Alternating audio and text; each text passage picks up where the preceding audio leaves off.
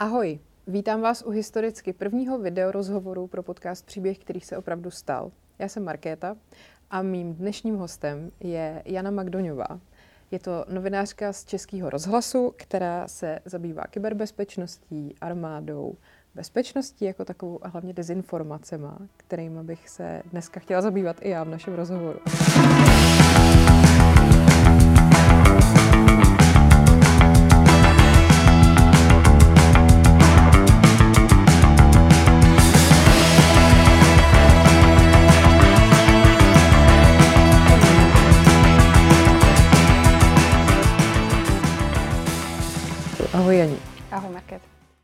A zeptám se tě hned na začátek. Je vůbec šance vysvětlit člověku, který sdílí dezinformace, že sdílí dezinformace? Velmi těžké to je. A vlastně není nějaký přesný návod, jak člověkovi vysvětlit, že šíří bludy, že šíří lži, protože nikdo neslyší rád, že naletěl. Mm-hmm. Takže je vlastně kontraproduktivní mu psát eh, nebo se s ním bavit o tom, hele, to jsou úplně nesmysly, co tady jako dáváš ven, to jako je přece úplně blbě. Takže jednodušší je asi spíš, eh, hele, a já jsem zase četla toto a dívej, tohle je třeba zajímavý a tak a zkusit jako spíš s ním mluvit a, a dát tomu víc času, no, ale rozhodně je to velmi těžké a kdyby byl na to jednoduchý návod, tak uh, asi tady dezinformace nejsou. Jasně. A ten pocit těch lidí, že sdílí pravdu, vychází, uh, myslíš, z toho, že oni mají uh, jako ten pocit ze sebe, že to jako prokoukli, že my všichni jsme ty ovce, oni, oni to rádi často říkají, že oni nejsou ty ovce, že potřebují se cítit jako výjimečně nebo jako, chyt, jako chytřejší nebo něco v tomhle smyslu? To určitě může být jeden motiv, že hmm. jakoby prokoukli a, a že si přece nenechávají lhát eh, od těch médií a, a že ví něco víc protože každý chce vědět nějaké tajemství a, a líbí se ti, když, když víš něco víc než ostatní. A druhá věc je, že uh, ti lidé našli vlastně skupinu dalších lidí, hmm. kteří přemýšlí stejně jako oni. To znamená, necítí se třeba tak sami, mají tam oporu, můžou hmm. se navzájem podporovat v tom. A najednou napíšou takovýhle blud a, a mají spoustu lajků a spoustu komentářů a, hmm. a asi i tohle určitě hraje velkou roli. Ono to taky musí být hodně založený na tom, že lidi nedůvěřují médiím. Nebo ta nedůvěra v média tohle asi nějak vyvolává. Eh, dá se jako třeba říct, jestli to je ta příčina, nebo je to až ten následek, jestli to je nějaký jako začarovaný kruh? Můj názor. Hmm. Nemám to podložené uh, žádnýma, uh, žádnýma velkýma studiema. Ale bude to určitě mix věc, několika věcí. Bude tady mix, že jsme ať chceme nebo ne, je to 30 let zpět, ale pořád byl tady komunismus a nedalo se věřit uh, mainstreamovým médiím, nedalo se věřit tomu, co se říká v televizi, hmm. protože to byla propaganda. A druhá věc, co je, tak uh, to, co se teď děje, tak uh, jsme zavaleni informacemi, máme třeba problém se v tom trošku zorientovat. Uh, podceňuje se to ve školství, tam uh, obrovsky chybí nějaká mediální výchova. Samozřejmě už to má být ve školském vzdělávacím programu a Některé školy k tomu přistupují dobře, mm. ale pořád je problém, že není moc lidí, kdo by to učil mm. a, a učitelé se toho bojí, takže tohle je věc, která by měla začínat už od školky. Rozeznat, co je reklama, co je, co je zpráva, co je informace, co je komentář, co je názor. V tomhle prostě lidi tápou a když to nemají ani ve školách, nemají to ani u rodičů, tak už tady je další problém. No a to poslední, co si myslím, že je důležité, tak už jsou cílené kampaně z jiných států například, kdy se opravdu snaží uh, informačně ovládnout uh, náš prostor. Já se ještě zastavím u toho, jak jsi říkala, že rozlišit se reklama. Mně totiž připadá, že jako toho vlastně často i zneužívají uh, ty, co ty reklamy zadávají, aby ty reklamy naopak co nejvíc vypadaly jako klasická zpráva, ať už je to na nějakém bulvárním serveru, nebo je to v novinách jako jedna stránka a tak. Takže vlastně potom ty média sami to nějakým způsobem trochu jako podporujou, protože tam takovouhle reklamu vlastně mají. Já v časopisech jako jsem moc krát naletěla, že byl nějaký článek, teď ho čteš a první odstavec OK, OK, pokračuješ dál a úplně dobře. A teďka začneš hledat už, jak tam nahoře vždycky je napsaný prostě, že to je ten advertisement nebo něco takového, reklama a tak. Ještě to dají do angličtiny, mm-hmm. že ne mhm. každý prostě to pochopí. Takže uh, určitě, protože to je pro tu firmu super, ne? Když hmm. ty lidi tomu uvěří. Hmm. A nakolik je to etický, to je druhá věc. Ale samozřejmě vždycky to musí být označený, ale nemyslím si, že vždy je to označeno výrazně. No právě, protože už kolikrát vyšly i noviny, které měly vlastně titulní stranu jako jenom reklamu, že jo, místo klasické titulní strany. A... Chápu, že je to hmm. super pro tu firmu, ale uh, na mě osobně to třeba působí strašně, když začínají noviny reklamou. Takže to vlastně těm lidem moc jako neulehčujou svým způsobem. Z, nějak se v tom vyznat, orientovat a tak. A taky myslím, že teď poslední dva roky s covidem se asi tohleto hodně, eh, řekněme, se ta míra těch dezinformací zvětšila v tom veřejném prostoru. Dá se to tak říct? Nebo je to jenom můj pocit, byly tady vždycky a jenom teď jsem si toho třeba začala víc všímat? Mm, zvýšil se jejich počet a zvětšil se počet eh, lidí, kteří se o to začali zajímat, mm. protože to bylo společné téma všech. Covid zajímal úplně každého a navíc eh, to bylo super téma pro dezinformátory, protože cílem dezinformátorů je polarizovat společnost, štěpit společnost, rozsévat nejistotu a povzbuzovat strach, protože není nic lepšího než vystrašený člověk, který je vlastně nejsnadněji zmanipulovatelný. A, a ten covid je úplně skvělá příležitost tady k tomu, protože nikdo neměl zaručené informace. Ty informace přicházely postupně. I, hmm. i doktoři a odborníci si nebyli jistí, protože to bylo něco úplně nového. Takže aniž bychom chtěli, tak uh, vznikaly dezinformace i nebo dezinformace. Vznikaly chyby hmm. i v mainstreamových médiích, které hmm. se tomu snaží většinou vyhýbat, ale prostě ty informace nebyly. A, a postupně se vyvracely třeba nějaký nápad nebo nějaký názor, nějaký objev, že se potom ukázalo, že to je trošku jinak, že vakcína uh, nemá tak dlouhou účinnost, že se to různě zkracuje. A, a už jen tady tenhle vývoj hrozně pomáhal hmm. uh, těm dezinformačním, říká se narrativům, takže nějakým dezinformačním příběhům, jak stavět tu dezinformaci. Hmm. A teď uh, střih jsme v současnosti a uh, hlavním tématem v médiích je válka na Ukrajině.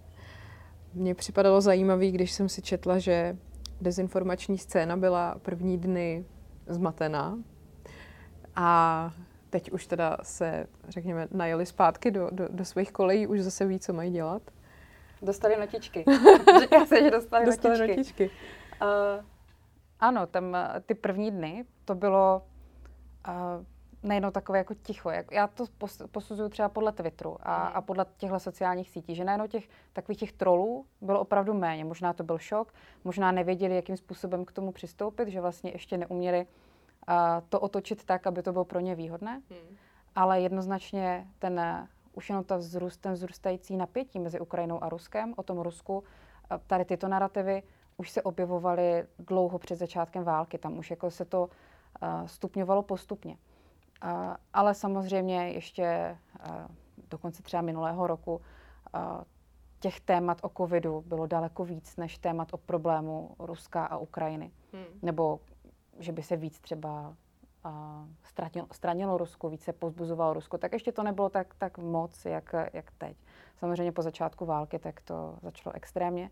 A bylo vlastně hrozně zajímavé, jak ty covidové skupiny, ty antikovidové to skupiny jsem se právě chtěla zeptat. Hm? Že najednou se začaly uh, automaticky přeorientovávat, někteří si i trošku pozměnili název, hmm. ale někteří zůstali uh, neočkování nebo všechny děti do škol bez ohledu na očkování a najednou se tyto skupiny, které vlastně primárně působí, že se mají tedy věnovat očkování a jestli teda děti mají nebo nemají chodit do škol, tak jsou najednou uh, experti na geopolitiku a válku a konflikty. No ale uh, já jsem jako se snažila pátrat uh, po tom, v čem to spočívá, jestli to je teda ta nátura těch lidí, kteří na tohleto uh, nějak víc jsou náchylní, že teda, když věřili dezinformacím o očkování, tak jestli teď zároveň uh, je pravděpodobnější, že najedou zase na nějakou novou vlnu, eh, řekněme, jiných informací.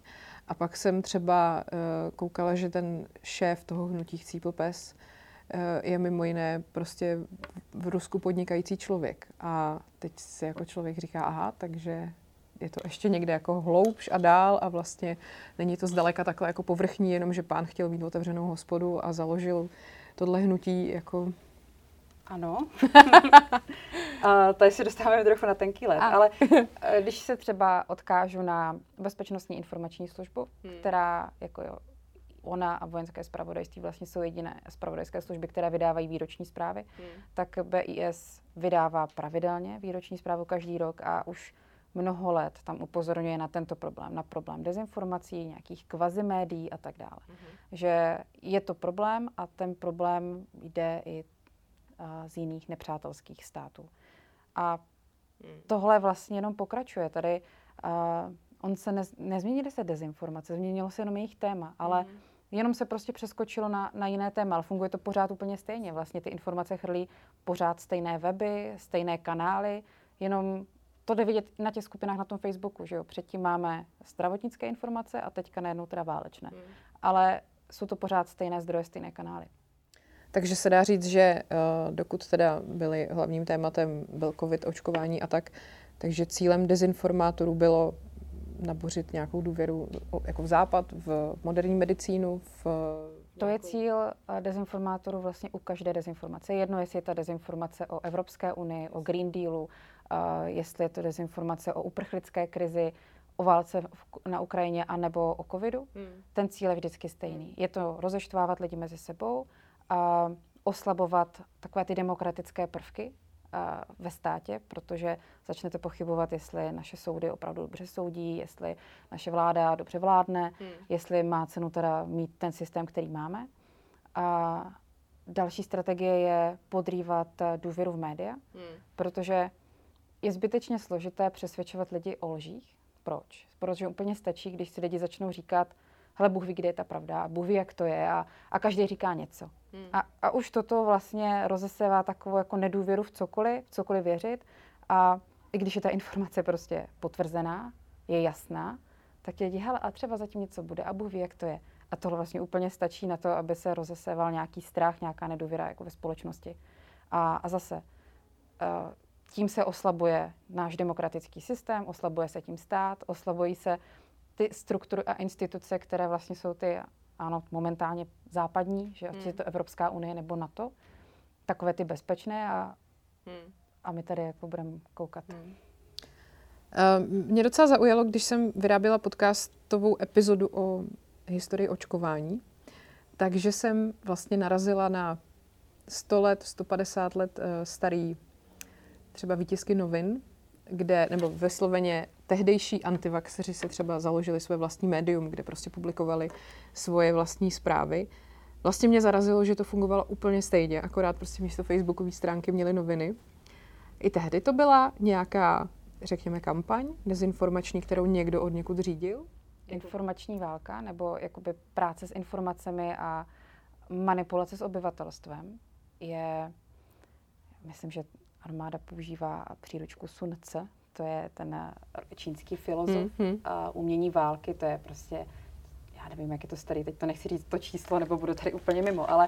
Uh, že je to starý jako lidstvo samo. Přesně tak, jakože nějaké informace a tak, to, to bylo vždycky hodnota a hmm. vždycky bylo důležité uh, mít na své straně to obyvatelstvo.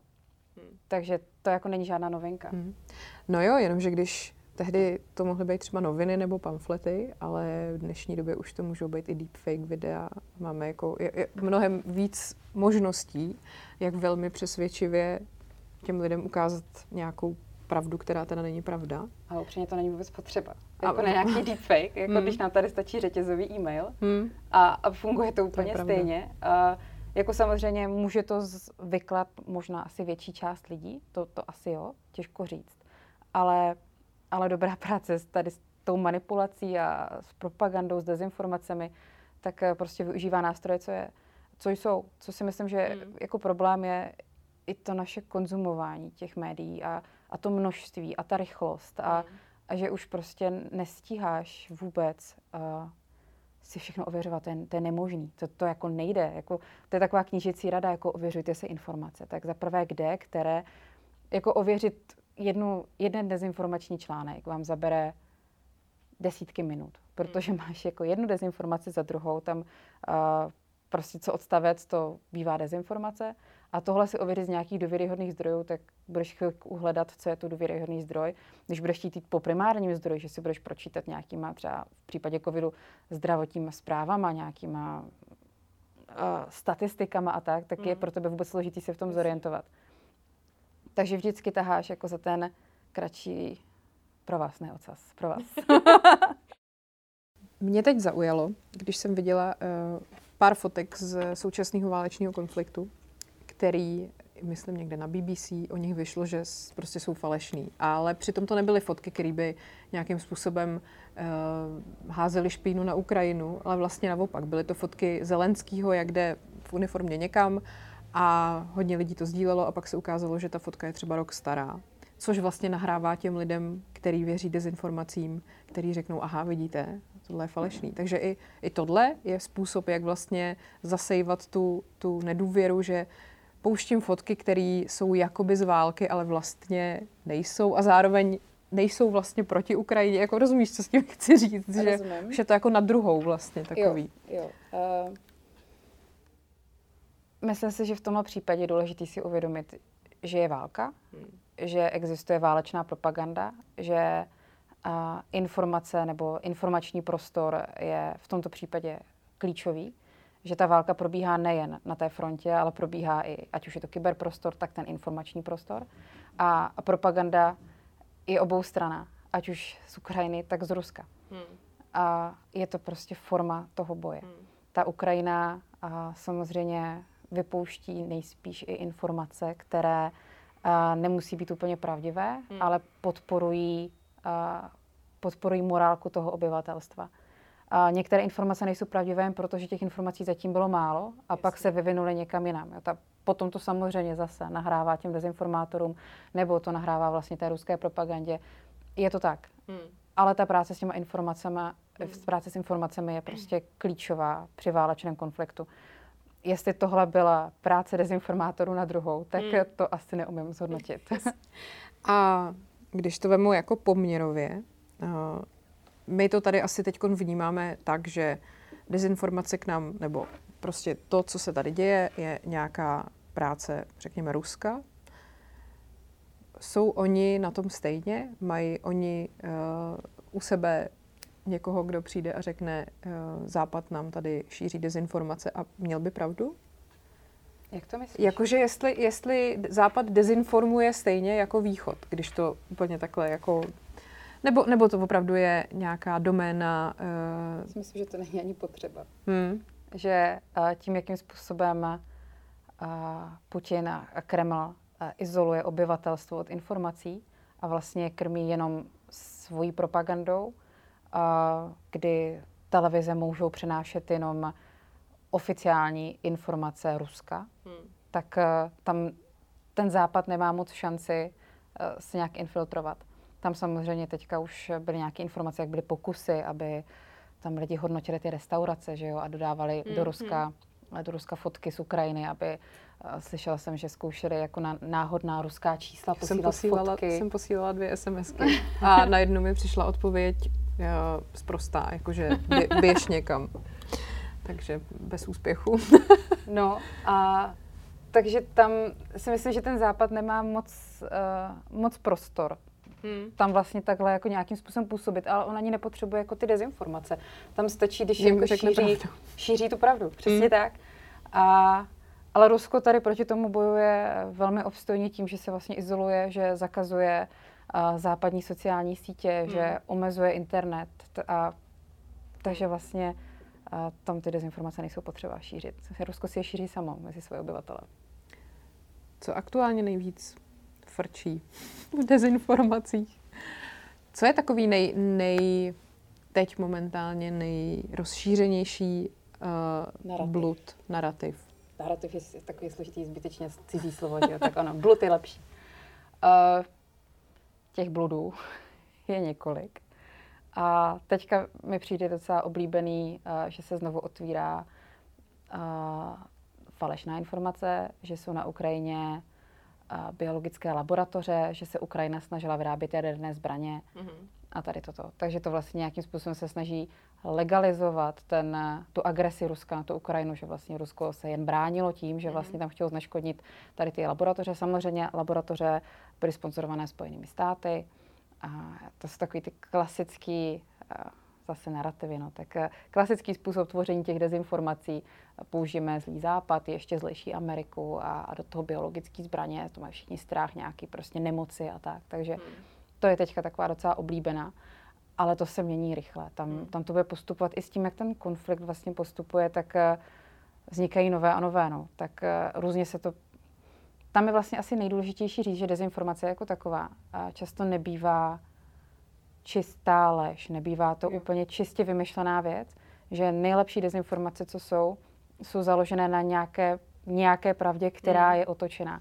Tím hůř se potom samozřejmě vyvrací.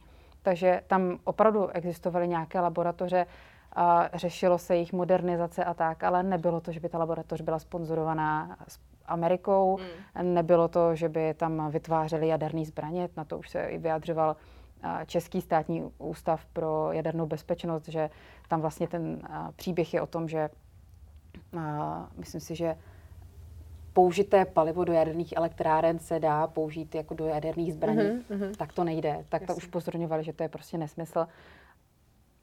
Ale Bůh ví, kde je ta pravda. Že?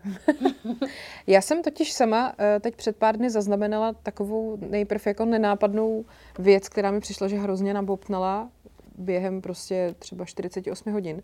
To bylo po, eh, po té aféře s Berbank, kdy vlastně ta banka začala mít problémy, lidi to začali řešit. A najednou jsem na, na sociálních sítích viděla uh, takový statusy, jako že aha, tak eh, my, my si jdeme prostě převádět peníze z té naší banky, protože se teda začalo šířit mezi lidma, že i Raiffeisen Bank a Unicredit Bank mají jako problém, protože jsou nějakým způsobem napojený na Rusko.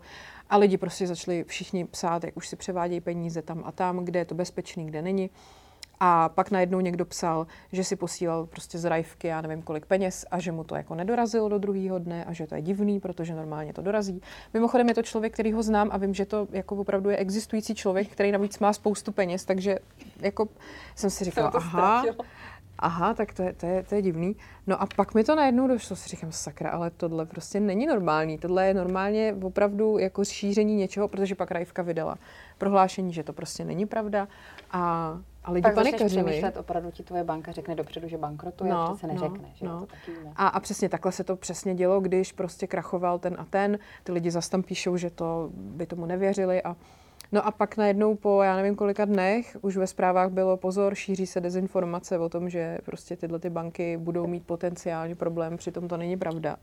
A já jsem si říkala, to je strašně chytrý vlastně, snažit se takhle jako... To na těch dezinformacích jako vlastně to zní trošku divně. To nejhezčí, jak jsou chytrý. Je to, je to chytrý, protože ty, ty lidi by byli schopní ty banky prostě vybrakovat a úplně položit, aniž by ty banky doopravdy a je to ten problém založený vlastně na tom, že Rajevka má pobočky v Rusku, takže no. ona reálně tam bude mít problémy, že jo, reálně se jí dotknou ty sankce, reálně to nebude úplně jednoduchý pro tu banku, ale neznamená to, že, že bankrotuje a že musíme teďka všichni běžet do bankomatu a vybrat si všechny no. úspory. No. Jo, je to zase rozesíváš nějakou nejistotu, strach mezi lidmi, paniku ideální. Ale zrovna tady v tomto určitě ta panika vznikala i, i samovolně, že to mm. nemusela být jako šířená, šířená dezinformace, ale tak vidíš, že Sberbank má problémy, tak začneš jako, hele, a co moje banky, kde já mám všude peníze a, a jestli jsou v pohodě, jako moje máma mi psala, hele, já mám tyhle banky, mám tady peníze, ty jsou v klidu, tam jako mm. se nic neděje, říkám, jo, ty jsou úplně, úplně v klidu, máme. Jo, prostě každý o tom začne přemýšlet, každý Eh, si to samozřejmě vztahuje na sebe a, a je to přirozený. Ten mm. strach a, a nějaký, nějaký put sebezáchov je úplně přirozený. Jenom je důležitý nenechat se prostě pohltit tady těma emocema, protože ty, ty emoce konkrétně při, při válečném konfliktu jsou opravdu, i když ho nemáme tady, máme ho za humny, tak, eh, tak ty emoce jsou. Tady proudí ti uprchlíci z Ukrajiny, jsou tady prostě ženy s dětmi už Vidíš to na těch nádražích, vidíš to v těch vlacích, vidíš to prostě i v té televizi, prostě jsou tady. Spousta lidí se zapojila, takže je i zná, že, že má doma uprchlickou rodinu. A to znamená, přímo se tě to dotýká, takže přímo to řešíš, přímo se bojíš. Hmm. Uh, což mě přivádí k tomu, co se teď děje v poslední dny, uh, jak lidi najednou otáčí pomalu z velké podpory uprchlíků určitá skupina asi už vystřízlivěla a začíná šířit informace o tom, jak ty lidi k nám vlastně přijeli na dovolenou, a aby se tady měli dobře, aby tady získali nějaký superbyt a aby tady vlastně dostali jako peníze zadarmo. že vlastně tam klidně mohli zůstat, teď těch míst, co tam jsou rozbombardovaný, jenom pár, tohle vyloženě jako cituju jednu paní. no. A Eh, že si přijeli v těch drahých autech a jak si, Ale můžu, dovol- na benzín. jak si můžu dovolit nevypadat jako uprchlíci, kterými jsme si no. prostě vytvořili v hlavě, jak by měli vypadat.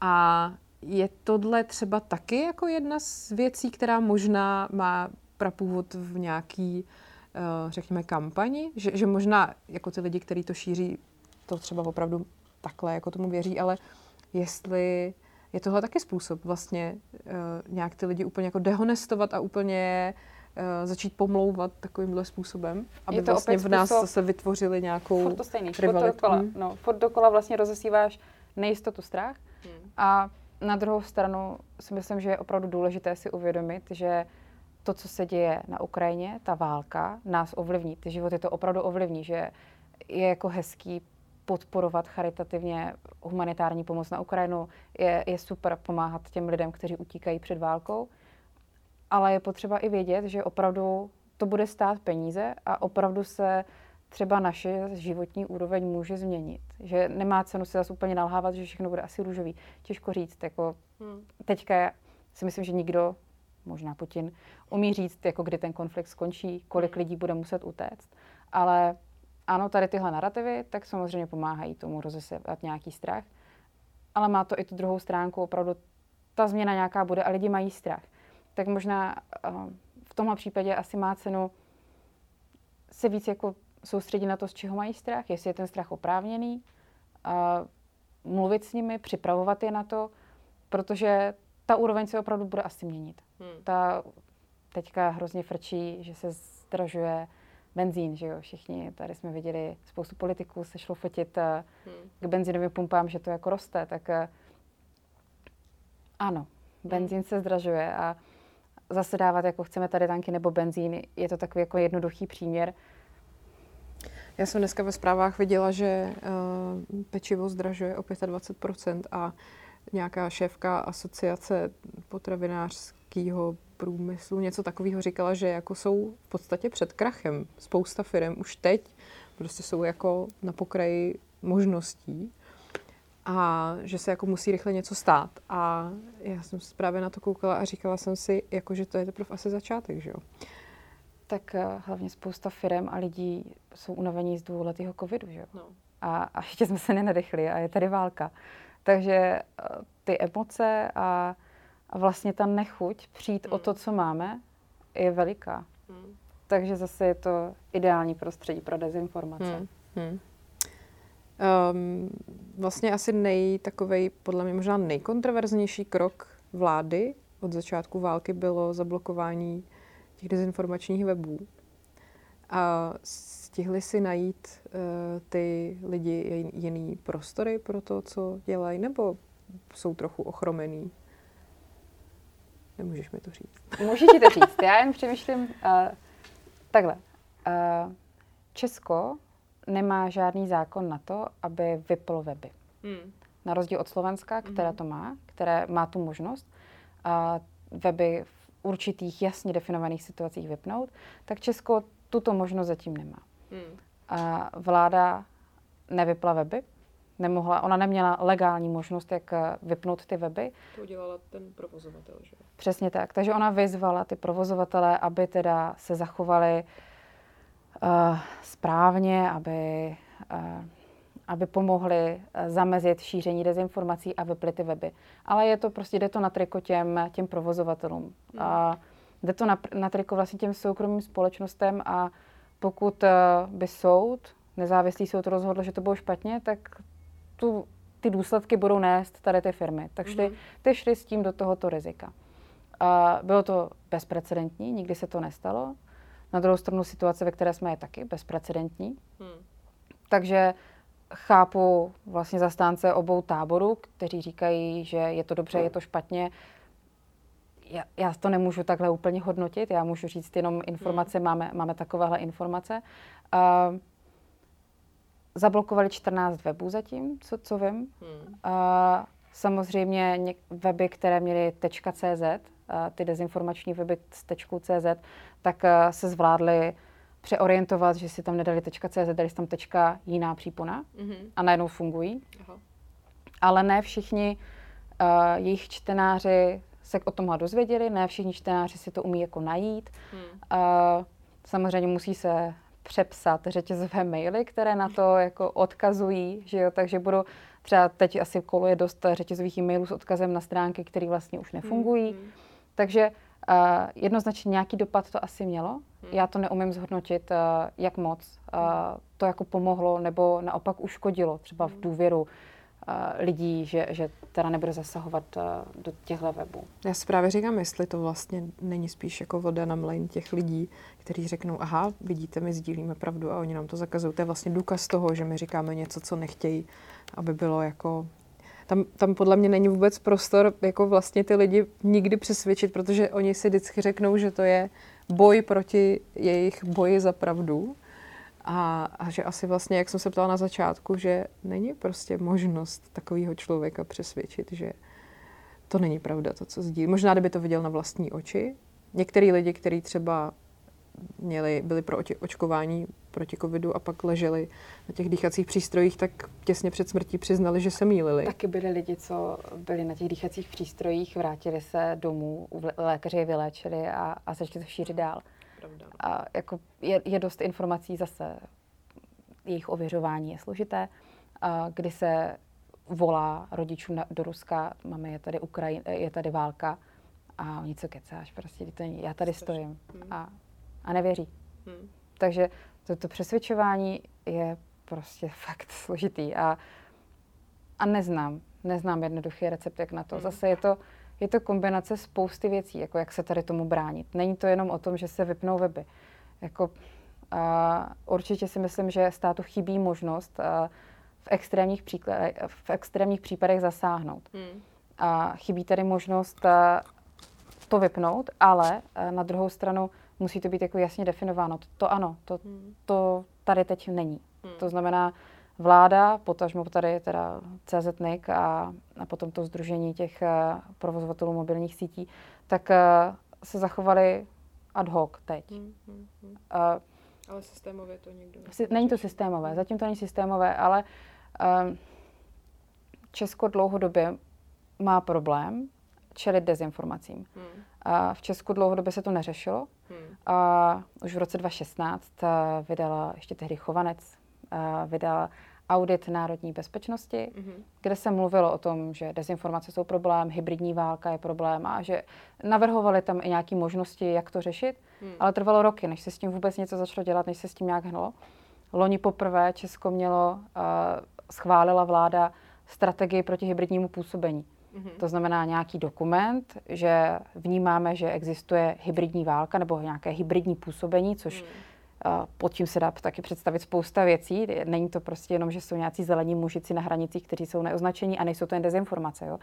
Tam to hybridní působení může být, eh, že si tady nějaký nepřátelský stát bude skupovat eh, klíčové firmy v Česku. Mm-hmm. A že bude ovlivňovat politiky, mm-hmm. že je bude podplácet. To všechno jako jsou různý nástroje hybridního působení, tak eh, loni Česko teda už schválilo nějakou strategii, ale zase to všechno trvá, než vzniknou nějaký nějaká strategická komunikace státu, že teda ten stát bude jednotně vystupovat. To jsme viděli s tím covidem, kdy prostě i ministerstva mluvili různě, což... O ministři zdravotnictví. Přesně tak, to znamená, že to ti zase rozsévá nějakou jako nedůvěru, že tak jako koukáš, ale tak co. Uh, existuje na ministerstvu vnitra Centrum proti terorismu a hybridním hrozbám. Mm-hmm. To už tam je několik let. Uh, v předchozí vládě tohle centrum nekomunikovalo, dost mlčelo, mm-hmm. nic jako neříkalo, bylo to jako hodně omezené. Teď uh, je na Twitteru dost aktivní.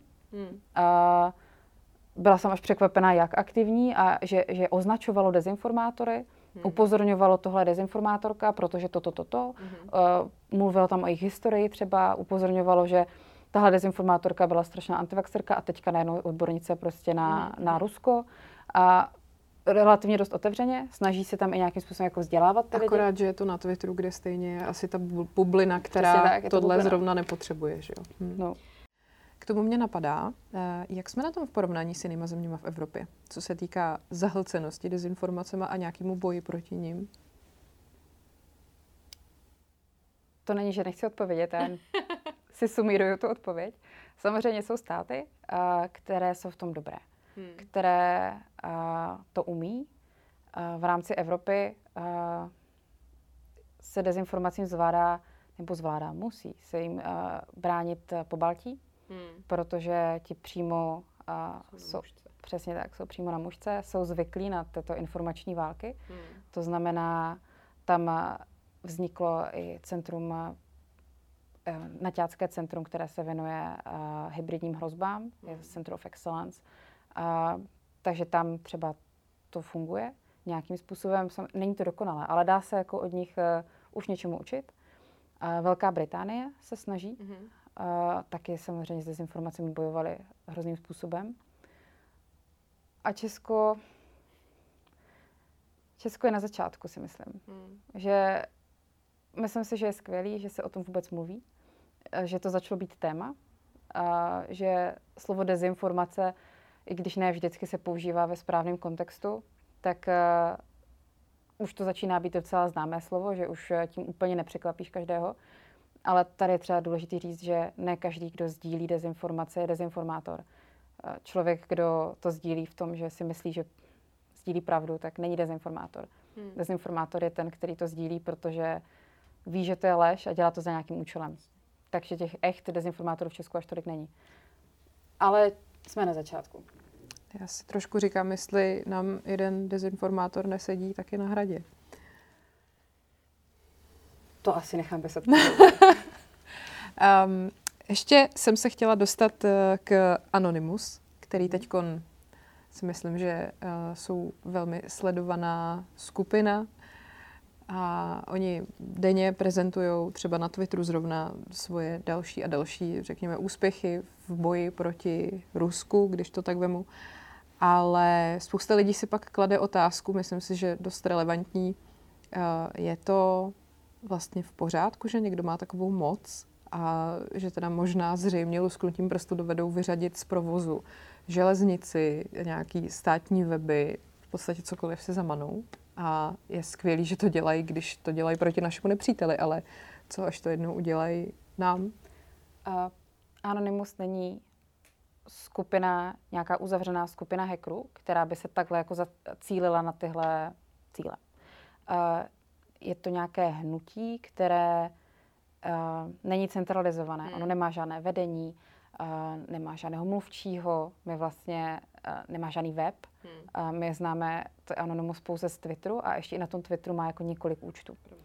A v současnosti se k Anonymous hlásí spousta lidí, kteří k ním ani nepatří, kteří udělají nějaký útok a řeknou, že to je jako Anonymous, protože Anonymous je teďka super sexy slovo a všichni chtějí být hmm. jako hackři Anonymous.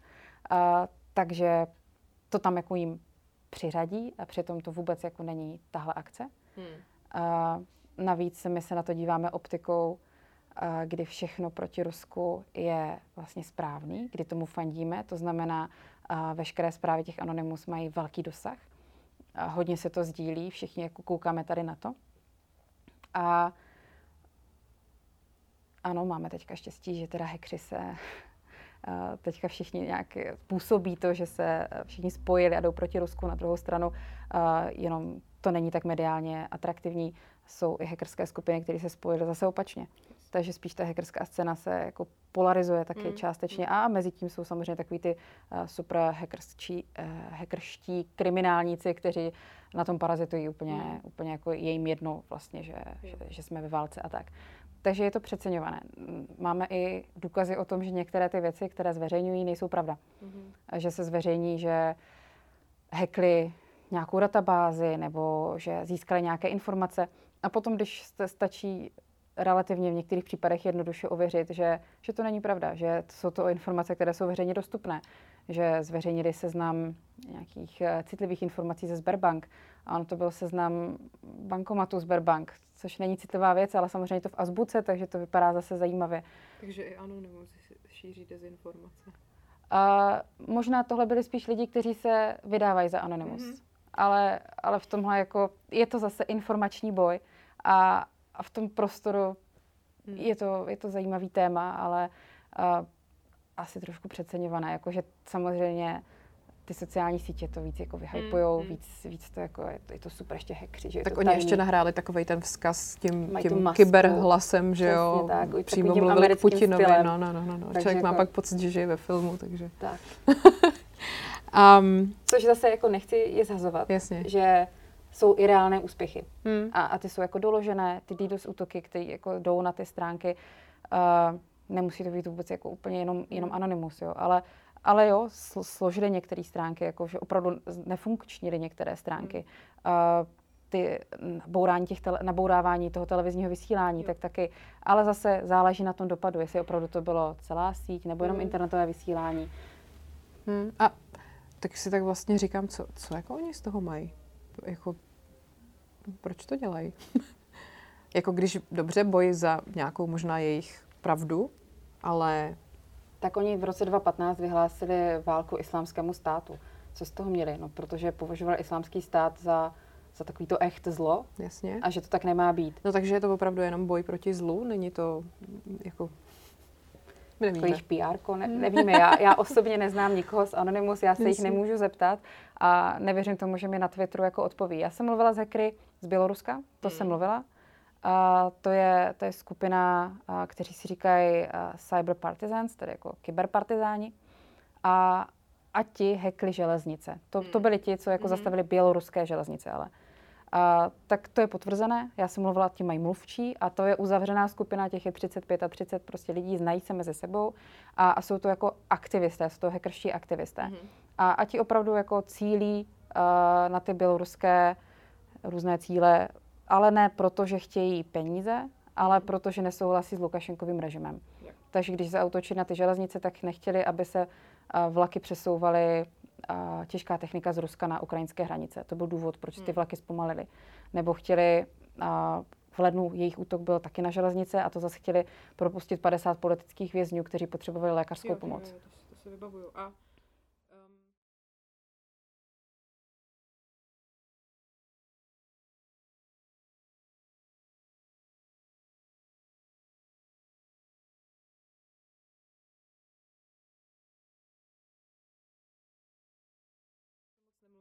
je to nějaký mm, hnízdo? Myslím si, že takový, ono se o tom mluví, ale, ale ten dopad vlastně my neumíme změřit, jsou řetězové e-maily. Hmm. A, a to je věc, eh, která se nedá nějak ovlivnit, to se nedá vypnout. A, a nedá se to ani měřit, protože to přijde do tvojí osobní schránky, do tvýho e-mailu. Mně třeba osobně žádný řetězový e-mail nepřišel a, a vlastně mě to mrzí, protože jsem chtěla vidět, jak to vypadá. A teďka dá se, dá se podívat na řetězové e-maily. Eh, čeští elfové, to je eh, takové to taková skupina lidí, kteří nějakým způsobem se snaží bojovat proti dezinformacím. Já jsem viděla nějakou takovou databázi, že jich tam měli několik na A oni to, oni to sbírají. Je to jako jediná databáze, o které vím, hmm. že nějakým způsobem existuje a že si tam můžeš pročítat. Ne samozřejmě všechny a komplet, abys to pak nešířil dál, aby to nebyla databáze pro dezinformátory, Jasně. ale tady si berte, máte jako nepřeberné množství. Ale tam se dá jako podívat, kolik těch dezinformačních mailů je, zhruba co jako chytli a co jim, ale to jsou prostě jenom maily, které jim lidi naposílali, že to přišlo třeba jejich babičce. To chodí, rodiny. to chodí jenom babičkám, podle mě, co jsem tak slyšela, tak každý má dvě babičky a každý babičce to prostě přišlo. Uh, moje babičky mi neříkají, co jim chodí za maily, já se jich hmm. furt ptám a, a nemám informace od svých babiček, takže tohle nemohu potvrdit ze své vlastní zkušenosti, ale vím, že je to věc, která je nepodceňovaná, ale strašně špatně se s ní bojuje, protože mm. to moc jako nejde. Mm. Mm. A, a je to docela specifikum České republiky. Myslím no. si, že řetězové e-maily ještě fungují v Polsku a po Baltí, to si nejsem úplně jistá, ale, ale není to celoevropský problém řetězové e-maily. Je to fakt jako dost české specifikum. Mm. Uh, ale třeba jsou uh, aktivní skupiny seniorů. Měla jsem přednášku pro, pro některé, kteří se s tím bojují mm. a, a učí se uh, rozlišovat dezinformace, učí, učí se je poznat a, a v součástí toho kurzu, že využívali věci, co je chodilo k ním do schránek a od jejich přátel, co jim přicházelo a, a dělali fact-checking prostě dezinformací z řetězových mailů a ti byli jako hrozně aktivní tady v tom. To, to si myslím, že je taková jako skrytá síla České republiky, že bychom měli povolat seniory na fact-checking. Super.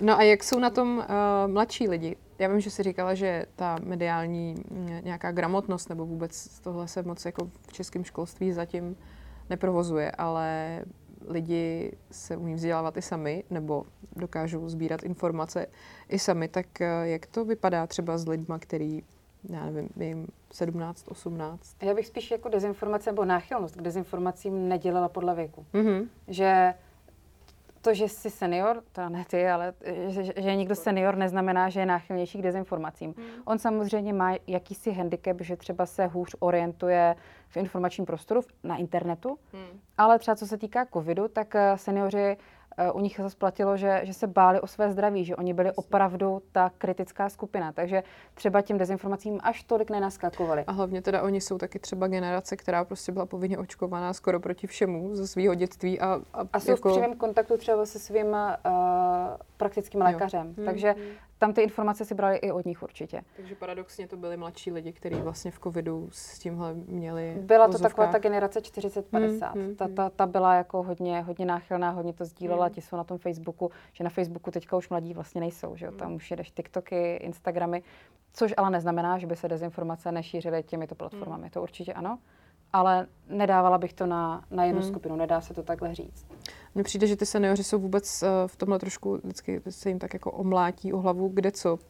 A že když jsem třeba rok učila tvůrčí psaní v, v seniorské organizaci Elpida, tak mi tam ty lidi právě na tohle to nadávali, že jsou naštvaný, že je takhle všichni házejí do jednoho pytle. Jedna masa seniorů. Jedna masa seniorů, jenom Nebo proto, že prostě jo, jo. jsou, jim, já nevím, okolo 60 a přitom jedna paní říkala, no ale teď tady, když jako začaly počítače, internet, tak my jsme byli v produktivním věku v práci, že jo, my víme, jak poslat mail, to vůbec není, takže prostě my jsme ty starý lidi, kteří neví nic. A mně to fakt došlo až v tu chvíli, když mi to jako řekla, že teď už je to 20 let zpátky nebo 25 let a to ty lidi byli skoro v mém věku, nebo jako, že... Já mám stejnou zkušenost právě tady z těch, z těch kurzů pro seniory, že, že opravdu to není jednolitá masa lidí, kteří jsou bez zbraní. Hmm. To, to není vůbec pravda. Samozřejmě jsou tam lidi, kteří se o to nezajímají, kteří tomu podléhají, ale stejná, stejní lidi jsou čtyřicátníci, třicátníci, patnáctiletí. Takže možná větší riziko jsou spíš ty mladší, protože vlastně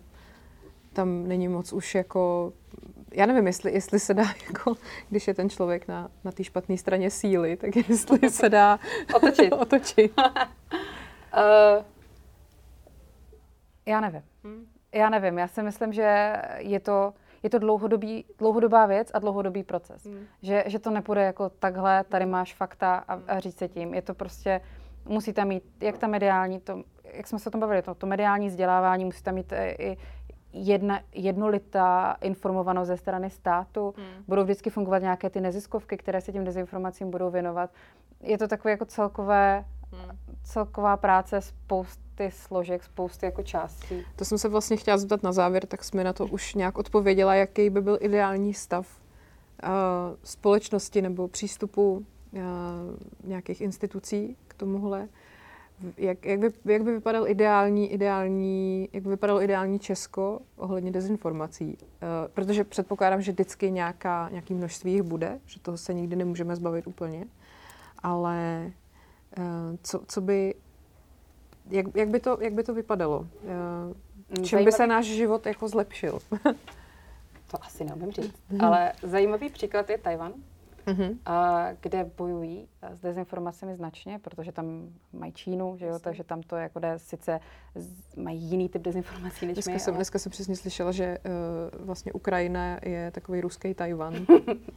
no, a tak Rusko už uznalo, že Tajvan je země, že je na seznamu což nepřátelů. Musí, což musí Čínu naštvat. přesně. Uh, tak Tajvan uh, třeba jako hodně jede, že umí tu dezinformaci zrušit, než se rozjede. Mm-hmm. Že jak monitoruje ten systém, ten, ten tok těch informací, tak eh, umí poznat, že třeba nějaké téma bude asi rezonovat, bude to takové téma pro dezinformátory a tam vlastně stačí docela jako jednoduchá věc, že se používají memíčka. Jo, mm-hmm. to je věc, v Česku to s tím skvěle pracuje SPD, mm-hmm. a, která prostě opravdu umí ty memíčka, když se kouknete na sociální sítě, téhle strany, tak oni opravdu jedou obrázky a texty. Hmm. Je to hrozně jednoduše pochopitelné pro každého, hmm. nemusíš u toho přemýšlet. A třeba ten Tajvan dělá jako, že tu věc otočí a zesměšní. Jasně. Takže potom, a, a vlastně i ten humor si myslím, že je takový jako dobr, dobrý lék tady na, na dezinformace hmm. a na tyhle strachy. Hmm. Takže vlastně už v zárodku tu dezinformaci obrátí, zesměšní, ale tak prostě to a pošlo dál. Aha. A, a umí to jako cíleně najít dopředu, než, než se to rozleje právě těmi všemi kanály, kdy už to je, to už se s tím nedá nic vlastně dělat, to už je mezi lidmi, šeptandou a tak, ale když se to v zárodku nějakým způsobem jako utlumí a, a takhle zesměšní, tak si myslím, že to je docela jako dobrá strategie, ale na proveditelnost, to, to musí být hrozně náročný. Hmm. Musíš mít strašně moc dát vstupu, co všechno sledovat a mám trošku strach, jestli potom nebudeme nabíhat na to, jako že, že nám tady někdo kontroluje všechno, co, hmm. co tady jako teče. Tak to neumím, to je asi ta tenká hranice no, mezi nějakou jako cenzurou a, a nutným omezením nějakých informací, které prostě škodí vlastně v současné době ještě. A já bych to možná radši nenazývala informacemi, já bych to nazývala prostě propagandou a, a lži a tak. Jako asi má i cenu se nebát to fakt jako nazvat, je to hmm. lež, není to žádná informace, není to žádná alternativní pravda, nic takového prostě to není. Je to, je to lež. Hmm. Pak jsou samozřejmě názory, ale to něco jiného než lež. Názor není lež. Samozřejmě každý může mít názor na spoustu věcí, ale lež je furt lež. Hmm. Tak jo, děkuji za rozhovor. Já také děkuji.